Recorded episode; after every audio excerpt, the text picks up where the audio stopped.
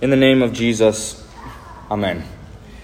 Dear Saints, each year, twice a year, we devote ourselves to meditate on the same exact gospel lesson of Jesus riding into Jerusalem.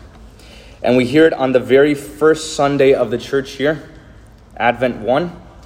And we also hear it every Palm Sunday, the first day of Holy Week. And it's not because we ran out of texts, but it's because that this text is that important.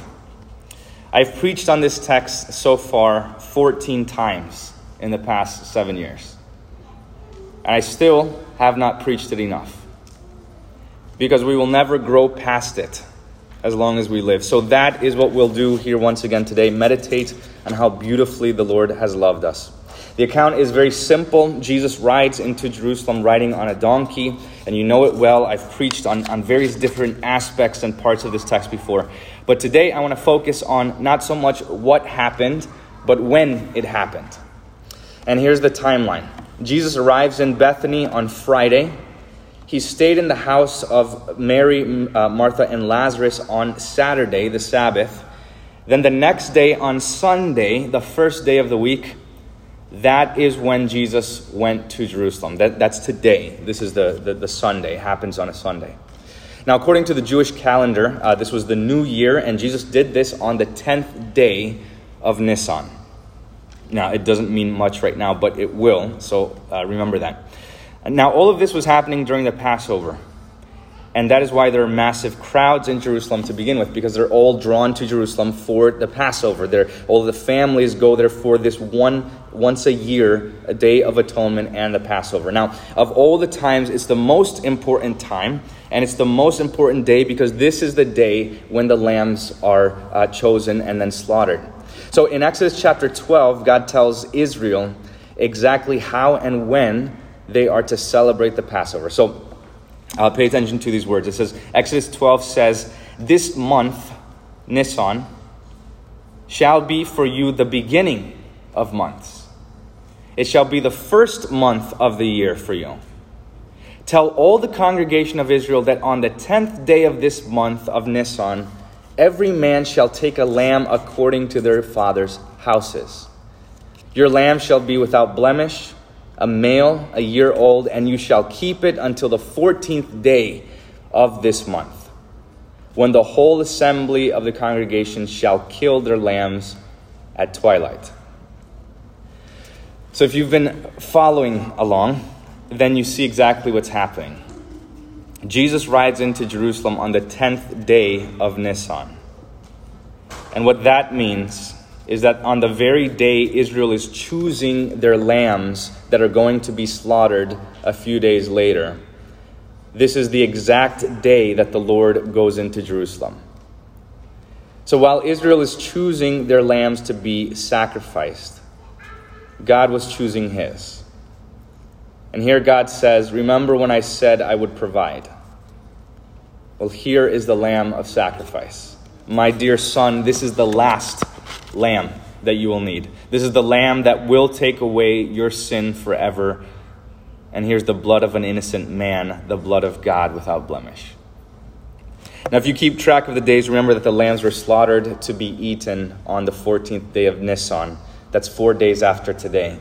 That's Thursday, Maundy Thursday. So the very night Jesus institutes the Lord's Supper is on that same night. All right, now, this may be new to us, but it's not new to any of the Christians uh, throughout history. 1 Corinthians chapter 5, verse 7 says, For Christ, our Passover lamb, has been sacrificed. Hebrews 7 says, He sacrificed for sins once for all when He offered Himself. Hebrews 9 says, Christ was sacrificed to take away the sins of many people. John the Baptist says, Behold the Lamb of God who takes away the sin of the world. 1 Peter 1 says, You were redeemed with the precious blood of Christ, a lamb without spot or blemish. Revelation 5 says, Worthy is the lamb who was slain. So, the reason I'm saying all of this is to make this one point that the timing here today is not a coincidence and it's not arbitrary.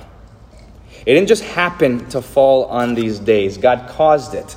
He designed it, and this was his purpose. In fact, this is how we should view the text. This is how we should view the scriptures. It is not that Exodus 12, it's not that Matthew 21 is based on Exodus 12, but Exodus 12 is based on the gospel lesson.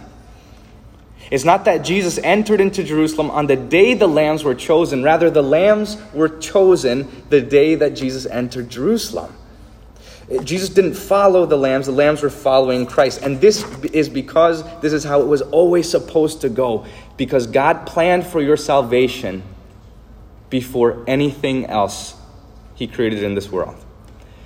Uh, this is Ephesians chapter 1. It says this In Christ we have redemption through His blood, the forgiveness of our trespasses, according to the riches of His grace which he lavished upon us in all wisdom and insight, making known to us the mystery of his will, according to his purpose, which he set forth in Christ as a plan for the fullness of time, to unite all things in him, things in heaven and on earth. In him, we have obtained an inheritance, having been predestined according to the purpose of Him who works all things according to the counsel of his will. This week is the very center and fullness of time. That's Galatians 4. When the fullness of time was come, God sent his Son, made of a woman, made under the law, to redeem them that were under the law, that we might receive adoption as sons. So, God orders everything around this moment. This was the first thing he has in mind, and then he creates everything around this moment. It's, so, for example, it's like a jeweler making a wedding ring. Uh, he, he first picks the diamond, at, which is the most important part, and then he creates the setting, and then he creates everything else. The gold or the silver or the platinum, all uh, is there for the sake of the diamond, not the other way around. So, the same is true for all of history and this entire world. All history is built around this week, around the very death and resurrection of Christ. So it is like the diamond of the universe, and the rest of the world points to it and flows from it. And this is how we understand all things that the reason he created the world in seven days was for this week. The reason he rested on the seventh day in creation was because that was the same time Jesus would rest his lifeless body in the tomb. The reason he created the stars and the planets and galaxies was so that we could keep the time and know what day it is and know when our redemption is near. Genesis 1:14 says and God said let there be lights in the expanse of the sky to distinguish between the day and the night and why? It says to be signs to mark the seasons that is the festivals and days and years. Psalm 104 says, God made the moon to mark the seasons, the festivals. The sun knows its time for setting.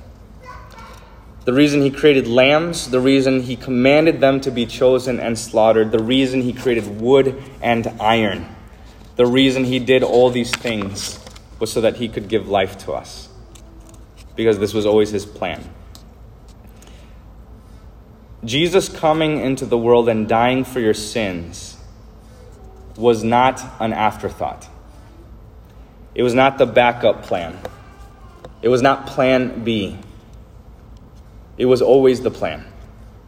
It was the chief thought of God from before the foundation of the world.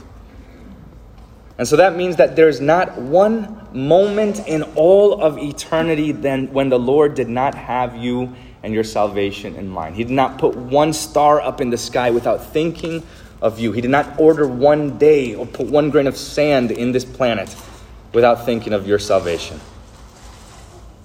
And there was not a millisecond that passed by that God was not planning to redeem you, to save you, to give Himself to you, to give every ounce of life in His body for you. And so when the time came for Him to have mercy, He didn't hesitate. And when it came time for him to pick who would be punished for every sinful thought, word, deed, and desire, God chose himself.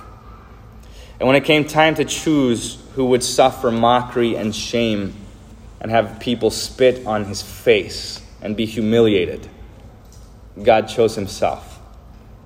When it came time to who would be forsaken, to choose who would be forsaken and despised and die a shameful and humiliating death, God chose himself. And when it came time to choose who would live and have a comfortable life, who would have a place to lay their head at night, who would receive daily bread, who would be clothed with righteousness, who would die a blessed and holy death, who he would look upon with favor and bless with life and joy forever. He chose you. When it came to those who he would choose to have a good life, a life that would never see hell, a life that would never taste the wrath and anger of God, God chose you. And all of this he did willingly and joyfully.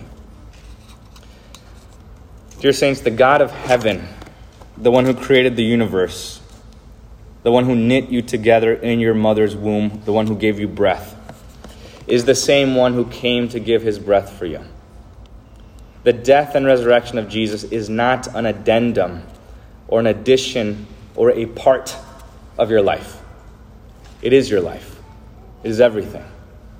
You were created, in fact, for this very reason. This is your very purpose. The reason the Lord created you was so that He would redeem you and sanctify you and make you His own. This is the very purpose in your life to be loved and to be forgiven and to be redeemed and to be saved and to be covered with a weight of glory that you can't understand. Today, your purpose in this life is complete. Because as long as Jesus is with you, your life will always be fulfilled and complete, no matter how long or short your life may be, no matter how happy or sad or difficult your life may be, no matter how many times you've failed and how many things you've failed to do, how many mistakes you've made, how much sin and guilt is coursing in your flesh, your life is fulfilled in Christ. And this means that your life is always meaningful no matter how meaningless it might feel. Your life is always important and valuable because of what Jesus did for you. That he purchased you not with gold or silver, with the very blood in his veins. So, no matter what cross you bear, don't think that the Lord is not thinking of you and with you and planning to save you. If God has thought of you every moment of eternity, that He created this whole universe with you in mind. Don't for a second think that He has forgotten you. And don't think that there is not any sin, that there's any sin that He has not forgiven. If God planned to love you before you ever took a breath, don't think that He would forsake you now that you are breathing or when you breathe your last. He has loved you more than you can know. So rejoice Rejoice this blessed and holy week, the very week our Lord came down to save you, to take your place, and to give you life forever. Amen. Hear the words of this hymn. My own good works all came to naught, no grace or merit gaining. Free will against God's judgment fought, dead to all good remaining. My fears increased till sheer despair left only death to be my share, the pangs of hell I suffered. But God had seen my wretched state before the world's foundation, and mindful of his mercies great, he planned for my salvation.